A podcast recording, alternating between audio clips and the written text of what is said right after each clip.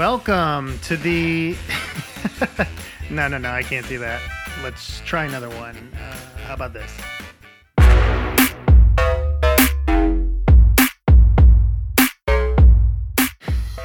no, no, that won't work either. Let's try this.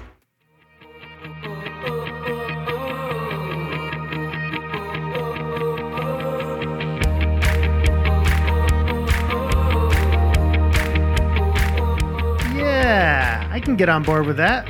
Let's roll with it. Welcome to the Begin the Begin podcast. My name is Jeff Hilimire, and I'm on a mission to find out what makes people tick. Not just anyone, people who are making a profound impact on the world. I want to dig into their origin story and get to the root of why and how they do what they do. I hope you are as inspired coming out of these conversations as I am. Let's get into it.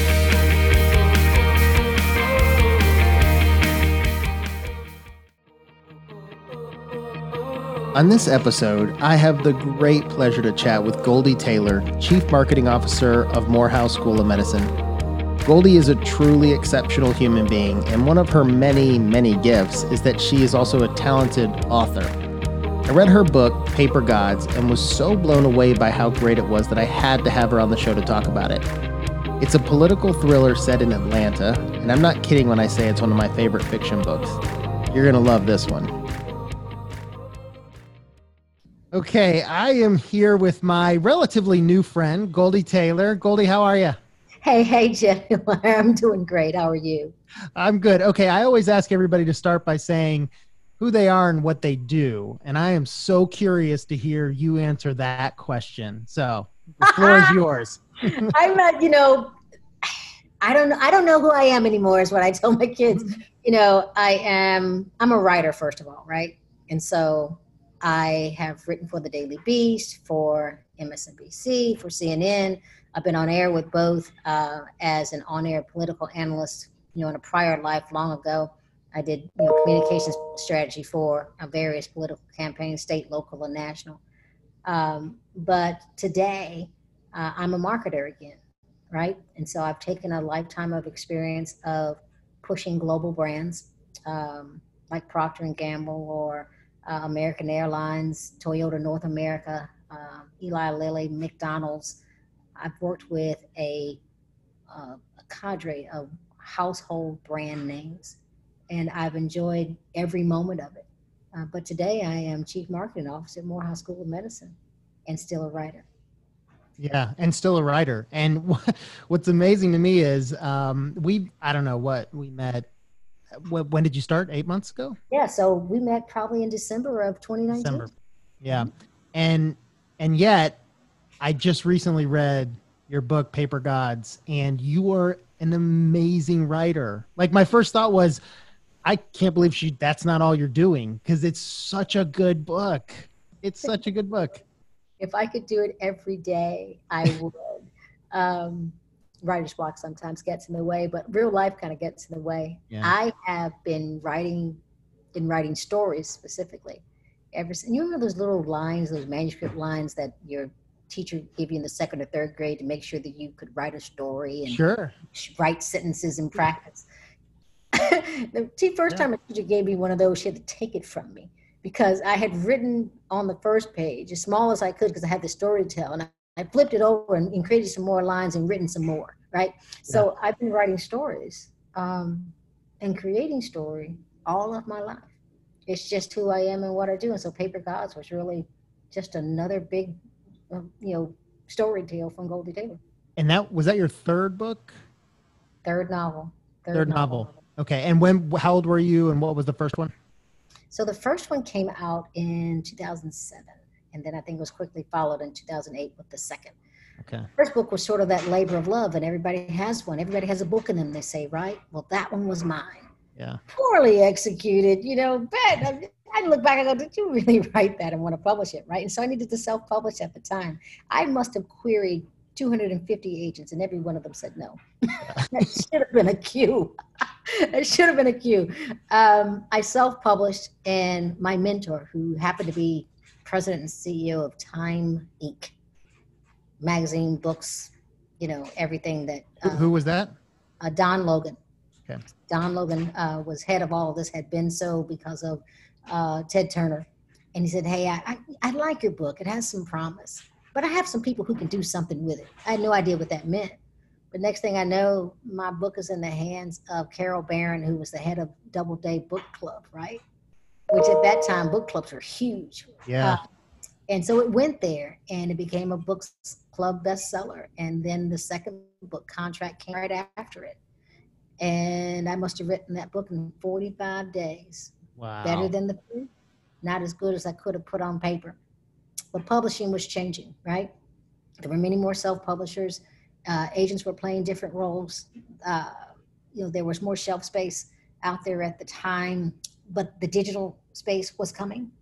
Uh, Amazon Books was growing, right? Yeah. So I took 10 years, and I'm, I'm good for doing this. Um, I call myself self taught. I took off nearly a decade to take a look at how books get written. I felt like I had a, a great story in me, but I just hadn't done it, you know, right the first uh, t- twice, two, first two times around. And so I learned how to rehang a story. I learned how to outline fiction novel. I learned Mm. how to set plot points and develop conflict and character and scene, you know, and that scene is almost a character itself and, and, and getting somebody in the place, right? Yeah. So not just reading the story, but in the story, smelling, feeling, hearing. And so that from that became Paper Gods. And I had one story of all of this that I was waiting to tell. You remember A Man in Full. Um, Sorry, what? Tom, Tom Wolfe, A Man in Yes. Full. Yes. This book came out in the early 90s, all about Atlanta fictionalized. And we all read it and we said, that's not Atlanta. Yeah. So I waited all these years to write what I thought was really Atlanta. It is so Atlanta. it's so Atlanta. Yeah. Um, well, yeah. it makes sense to me that you spent so much time to develop, you know, how to write a fiction novel, um, the plot, because it is, I mean, you know, I'm not just saying this because because I know you. It was really engrossing, and the characters like grew on you, and it's interesting because I thought one character was sort of quote unquote the main character until I started to sort of root for or or or, or sort of support the another character. And then I've since heard you say that that character is sort of one of them anyways it's just like you really get in. It's it's excellent it's excellent Thank you. I think, you know, it was a labor, but I learned to braid, right? Yeah. So braiding several plots and each of those three characters all have their own plot, but they're all inextricably intertwined, right? And so I just, you know, when I was a kid, I couldn't jump double Dutch rope, right? Terrible at it. This book is literally double Dutch rope. yeah oh yeah there's so many sort of themes and threads going through and they all come together anyways I'm getting ahead of myself but it's fantastic. Um so let me ask you this real quick. Were when you were writing it I know that it you probably developed it over time. When you sat down to sort of really start writing it was that all you were doing or were you were you working at the same time trying to f- carve out time on weekends? Like how did you get the book done? Oh heavens. You know you got to go out and make a living right? And so Yeah. the moment i started that book i was writing for the daily beast i was a, a contributing opinion writer at the time became editor at large. I was doing television on msnbc and cnn at the time nhln like twice a day all three networks every day five days a week um, sometimes for free sometimes paid right? Um, so you got to make a living. And so that meant waking up really early in the morning was that your thing early mornings early, morning before the sun rises and nobody can even think about calling you at that time, right? Yeah. Phone number rings, says you and your coffee pot, you know, in the starless Atlanta sky. Mm, And so that is how it got done. Um, the book moved with me to New York, where I wrote in a loft, you know, in Brooklyn for a while. And when I was, uh, and that's where the final draft came. It went off to the publisher, but I knew as I was hanging the book, as I was outlining the book, that I wanted it to be, I wanted it to be a visual piece. I wanted it either to be a television series or film, right? I wanted this to be um, a larger than life story and it needed larger than life characters. And so when my agent read the full piece, she said, "Oh, I think this is a TV series." And and some folks from this this place called WME, you know, called me up and said they'd like to represent it. I go, "W who?" right? you know, little me, and that's where it started. So yeah. the, so the book got bigger. You know, it got into more and more people's hands, and suddenly, uh, you know, here we are sitting with a television series coming from ABC next fall. Yeah, I mean, um, and I want to hear how that happened, but I've again I've got so many questions. I'm gonna have to pare this down. Um, and I will say, like, I consider this our conversation uh, with Goldie, the author, but I have lots of other conversations I want to have with you. So we're, we're I'm going to try real hard to stick this to author. Um, okay, so you went to Cross Keys, yeah. Right? High school. Yeah, I, yeah. I went, to, I went to Stone Mountain High School. We hated them yeah, right. we were like rivals. And Redan, um, yeah, yeah, so, yeah, I we, we went to a similar high school situ- situation, um, and I guess that that's where I want to start is sort of wanting to write about Atlanta. Um, you you you say in the book, um, you know, Atlanta is the biggest small town, uh, which is absolutely a thing. Uh, you love Atlanta? I love every moment of it. Love every every street, every street, every crack, every avenue. Um, love everything about it. I have now been here since 1985. Okay. Uh, you know, I can't count, but is that 35 years roundabout, right? Yeah, I think um, so. I have never truly lived anywhere else. A job has taken me to New York, to Cincinnati, to Chicago, to DC, to San Francisco. I've always, always come home to Atlanta every day of my adult life. Do you have words to describe why that might be? You know, I think it is because it's the biggest small town on earth if you really sit down and think about it, we all really sort of know each other. Um, and so that's important to me the, the closeness of family, uh, the closeness of colleagues here. You know, it is a rich pond, but a small one compared to, say, New York or Los Angeles. And so that's important to me. You know, I had a, I, I had a decision not so long ago, maybe you know, I have a seven year old granddaughter who I'm raising. And I had the decision whether I wanted to raise her in New York City or raise her here in Atlanta. And I said, I want an Atlanta girl. Mm. And so I wanted Sarah Smith Elementary School, for heaven's sake, right? So we moved right back to Sarah Smith's zone. Yeah. Um, so Atlanta is culturally where I want to live. Just enough, you know, touches of big city, but all of the small town feel that um, I want to have for me and for my family. Yeah. Yeah, well, it, it comes through because you and, and you know your Atlanta history. Um, let's start with the the, I guess who you'd say is the lead character, uh, Victoria Dobbs. So Dobbs. Yeah. That's a historic name in Atlanta. It is a hugely historic name. You'll find that nearly every person in the book is tied to uh-huh. a family name in this city. Not related to them. You know, Maynard Jackson was a wonderful mentor and friend. I am friends with uh, his children. Um, Brooke and Buzzy. Well, Maynard, we call him Buzzy in high school. Um, so they're friends. But I had to divorce myself from the people I knew to spin new characters. But those names were just too juicy to let go of. Yeah. Dobbs, Loudermilk. Mm-hmm. You know, and to think about the big names in Atlanta. Um, and so my characters bear their monikers. Yeah. And, and then you name real people you name Bernice King, um, Tom Houck, uh, Saporta. I mean, it's interesting. I was curious. Do you do you get uh, approval when you mention real people? Did you just write it because they're in public space? Like, I, I'm super curious about that depends on what you say about them, right? well, yeah, so, and I would say anybody that was real. I don't think you said anything bad about any of the real people. No, no, no, and and anybody who is real is somebody I know, okay, right? Gotcha. And yeah. so they're all friends. So Tom Houck, Maria Saporta, uh, Dr. Bernice King, all friends and great friends yeah. uh, have been for many years. And so, but I wanted to put a flavor of Atlanta, and so I populated the book with people I know and events that I know happen. So when you go yeah. to that that mayoral debate in the book were Saporta and Houck are sitting next to each other. Yep. That, that happened. That happened in 1980. And oh, so, uh, you know, I began to do that. I took a little dig at my wonderful friend Bernice. I said, you know, you don't know Bernice King if you don't know she's going to be late. Yeah. so, I had, so I had a little fun um, yeah. with my friends, but they are flat characters. They're not the rich and That's round right.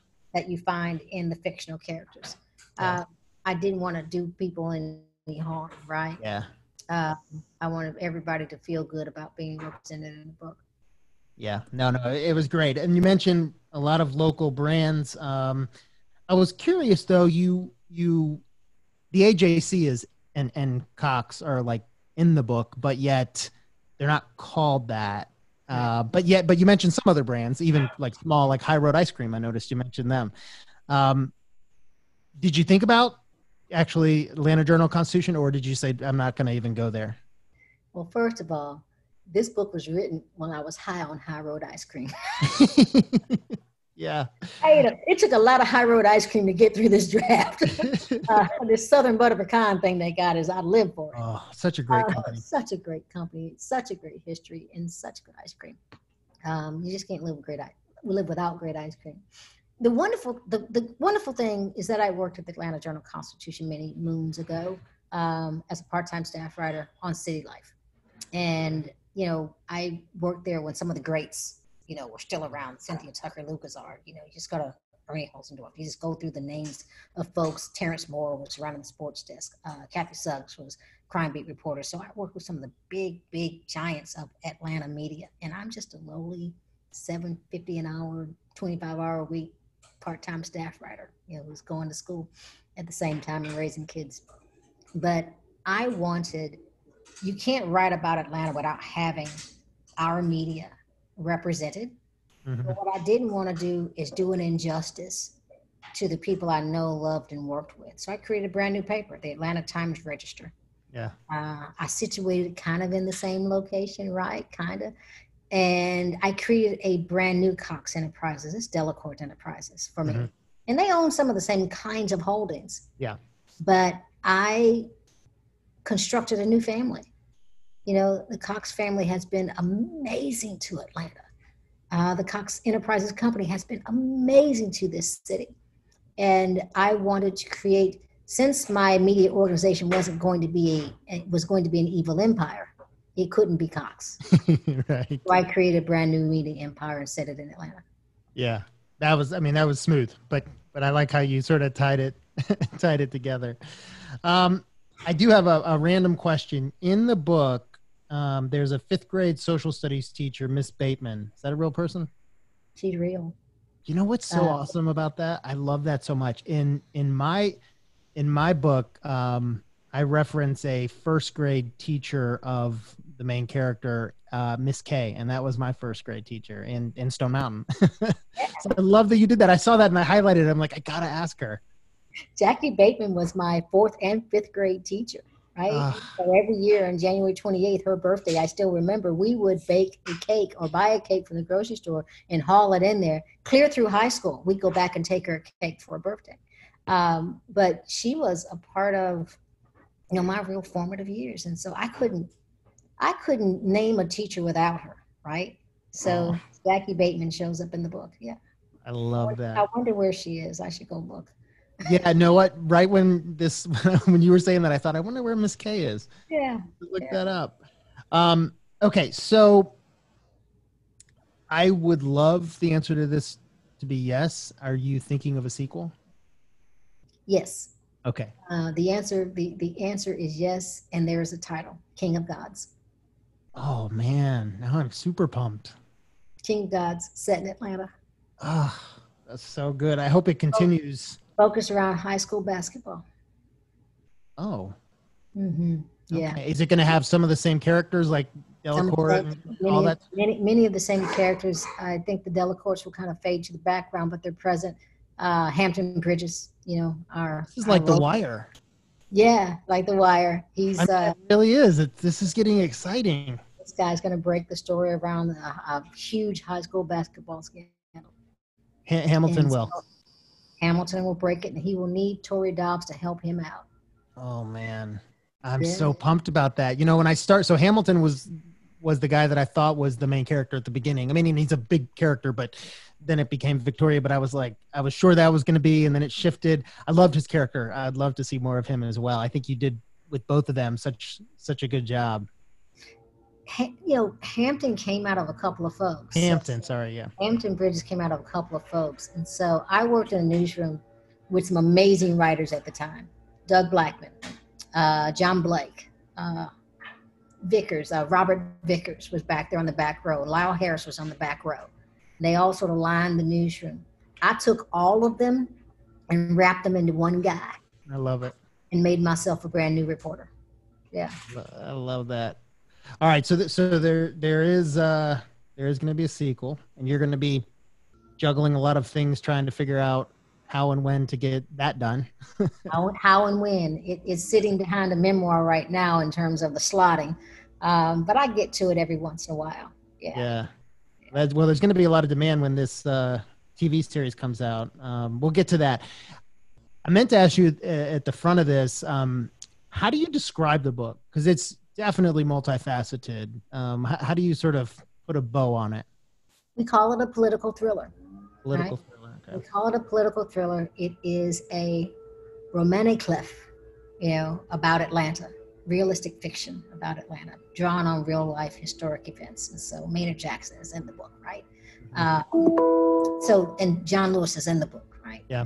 Uh, and all of those things are, I think, exactly where the bones should have should have really been laid. So that's really how you describe the book. But if there's a log line, if there is a what is this book about, right? It really is what will a mayor do to save her city. Mm. And for for Tori Dobbs, nothing is enough. Oh yeah, there no. is no limit to what she will do. Yes. Yeah. yeah, she's she's in, in some ways an anti-hero sort of like she's you want to, want to root for her, but you're really worried about that moral picture for her. Oh, yeah, it's so good. The yeah. ending is so good. Um, okay, so how did the uh, how did the John Legend um, TV like how did that all start to happen? You know, I think you know people say the universe conspires, you know, for your best and highest good. I don't know if that's true or not. I, I, I don't know. But what I do know is that this story sounds an awful lot like it. So I'm online tooling around. I'm on TV and I'm talking about social justice issues, and this is right up John Legend's alley. He's following me, and we started start this conversation on Twitter. So when people tell you Twitter's not real life, say poppycock, right? Yeah. So we got to be friends by Twitter, but this story comes out of WME, and WME says, "Well, we've got several production firms we want you to uh, talk to about this book. Get Lifted is one of them." I said, "Well, I know John Legend." You know, from Twitter. and we go in and we pitch, you know, five or six folks, and we come back with five or six yeses. And I say that there is no way I don't get to do this with John Legend. So there were lots of really great production companies out there, big names, big networks. Yeah. I wanted to do this work with him uh, because I knew what he would do. I knew that he would go and find an amazing uh, African American actress to play the lead. That he would find an amazing, and this never happens. He'd go find an amazing African American showrunner to be the lead writer on the show. Mm-hmm. So we'd be in front of him behind the camera because he he is intentional about that. And so I trusted his stewardship. I signed an option with him and Sony, um, a guy named Mike Jackson who runs uh, John's company. They're partners in the company, and um, they signed me with Sony, who was their deal at the time, and we were off to the races. It took us a couple of years to do what we intended to do, to find that black showrunner, to find the person that was going to, you know, be the lead actress. Turned out to be Nia Long. Mm-hmm. I'm excited. Yeah. And uh, but once we had our team together, it was a matter of weeks before we were pitching networks. And again, we had yeses from a lot of places, but ABC Network was home for John Legend, home for Mike Jackson, home for Get Lifted. And to be honest with you, three years ago when I saw this going to TV, I thought it was the brand new scandal. I thought it was Scandal meets The Wire. Yeah. And so it was only right for that to hit ABC as a network. So it mm-hmm. is in development today. Lots of things can happen between now and then. Sure. When you create a pilot, they don't like the pilot, they send you back to shoot, they pass, or they decide, oh my gosh, this is wonderful, we're going to make it lead Thursday night lots can happen between now and then. And so we are excited. Uh, the lead writer is working on the pilot today. I'm excited for Tosh. Uh, uh, she's been a amazing, amazing creative around this. I listened to her repitch the story, and I just can't wait to see what she does with it. Is, is the idea at a high level that the I guess I'll call it the first season, um, is a book, or is it taking the idea of the book and running in different directions, or, or is that first season really sort of? I do think it's going to be taking the book and running in different directions, right? Okay. So there's a lot of story in there. Yeah, there sure is. And then there's some stuff she can move to a second season. You know, we're so lucky to have that, so blessed to have it happen to us. But there's enough story in there to fill up a couple of seasons if she decides to stretch it through. Yeah. And there's Oh, who don't survive the book who probably gonna survive the series, and some other darlings that you really like who survived the book who might not survive the series. So I can't, you know, I can't tell you who's gonna who's gonna die. I you. Yeah. Yeah. Well, and one of the things that there is a lot of depth and backstory that you either hint at or get to a little bit, but that could be, yeah, whole dozens of, of stuff happening. So, uh, man, that's going to put pressure on this second book, I think. I think Press- it, it, it does. It, it, yeah. You the next one has to be better than the last one, right? Or Yeah. at least deliver on on on the brand that's out there. So I have a little time before I get to that sequel, but I already know what the story's about, and I know and I know who the characters are. Yeah, Oh, I'm But so they'll, but they'll be like Tori Dobbs. They'll walk around my house at night and say, "Hey, I need you to wake up and write the story," because I swear Tori Dobbs lived in. so, um, you know, my guy Roman Borders is my new nemesis, and every once in a while, Roman says, "Hey, I have something to tell you today, and I got to go write about it." That's the new borders. So I see what you're doing there. Roman Borders. I Yeah. see what you're doing. Gosh, you really are drawn you, from. you see me. You see me. Yeah, I sure do. Oh man, this is getting good. Um, so I guess the the the last main question I have for you is, um, what has what has nobody asked you about when it comes to the book, to this story? Because I've heard I've heard some interviews and you and I've talked, but like, there's something no one's getting to or no one's asking that that you that you're interested in telling or no one's gotten. I don't know. Well, the story that there's two things, right? They never asked me about Reclaim Atlanta because they figured right. and she made it all up. I didn't. Oh, you're kidding. You are kidding. Yeah, no, I assumed you totally made that up. I didn't think it would be implausible, but That's- Reclaim Atlanta, the dark money independent expenditure campaign. The first one to hit Atlanta was during the 97 campaign between Bill Campbell and Marvin Arrington. And Wow. Marvin Arrington cut a deal with a guy named Guy Milner. And that guy would go and create, you know, along with some others, this independent expenditure campaign. And they would secretly back Marvin Arrington, pump up his campaign in an effort to knock off Bill Campbell, who was the incumbent at the time.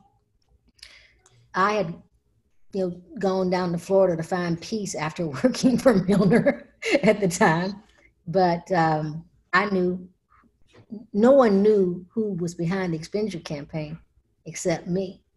And Oh, how did I know? I brokered the meeting. I was in the room when it happened. you were in the room when it happened. sitting in Guy Milner's living room. And so I didn't like the way that case turned out. And I wound up being the only witness on the stand when Bill Campbell went and tried to get an injunction against Marvin Arrington. And the, the goal was to keep Marvin Arrington off the street for the last weekend of campaigning. And they were successful because I was sitting on the stand telling the story of Reform Atlanta. Oh, Well, Reform Atlanta became Reclaim Atlanta for the book.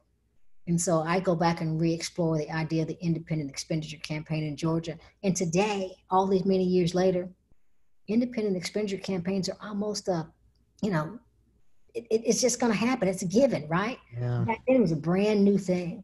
And I wanted to explore what it really meant on the black white divide in this city when the social contract seemed to be coming undone. Yeah. A lot of people Wow. called Marvin Arrington some really ugly words after that. So he sold out, you know, his heritage in South Atlanta. No, he was trying to build a coalition. I firmly believe that. Um, so in this book, I explore what happens when the social contract comes apart. So that's the first thing they they asked me about, and they asked me, "How do I know?" And I say, "Yeah, because I was in the room when it happened." Yeah. Was Yeah. there a second thing? Um, if there is a second thing that no one ever asked me about, well, it's been asked once, and I kind of go, "Ah, how much of Tory Dobbs is me?" And Tory has no limits. I do. well, I would hope so. yeah, I, I, know, I, I love the city. I think, and and I think that pours through the book in the way that you know I appreciate you know uh, various sectors, and I and I bring them all to fore. Um, I've been through a lot of the things that she went through. That that power uh, washer uh, wand in the driveway. That's happened. I was on the other end. wow, I love that. there are some things that oh. from my own life that I plucked and gave to Tory Dobbs, just like there are things from my own life that I plucked and gave to Hampton Bridges.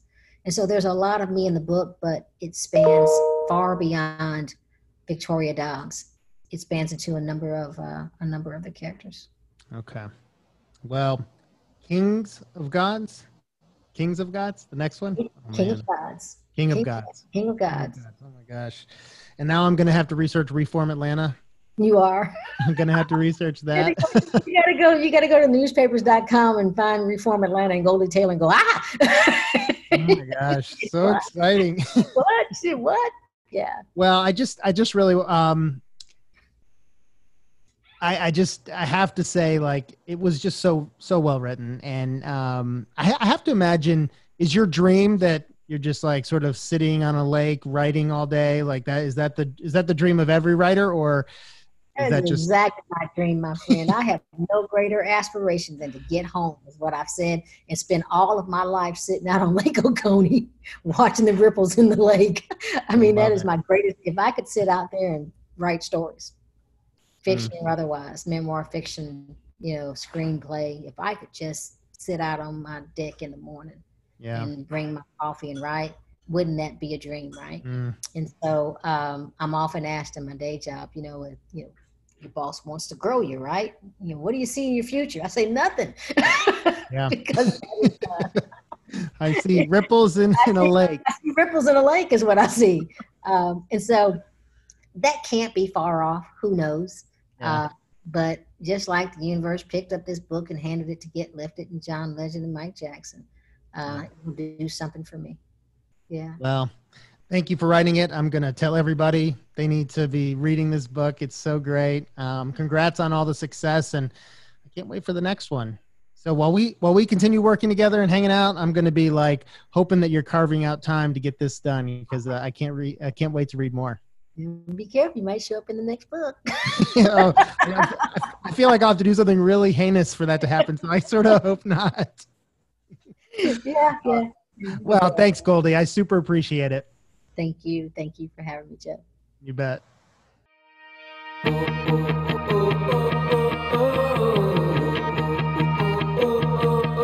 Wow, you made it to the end of the podcast. I didn't think people did that anymore.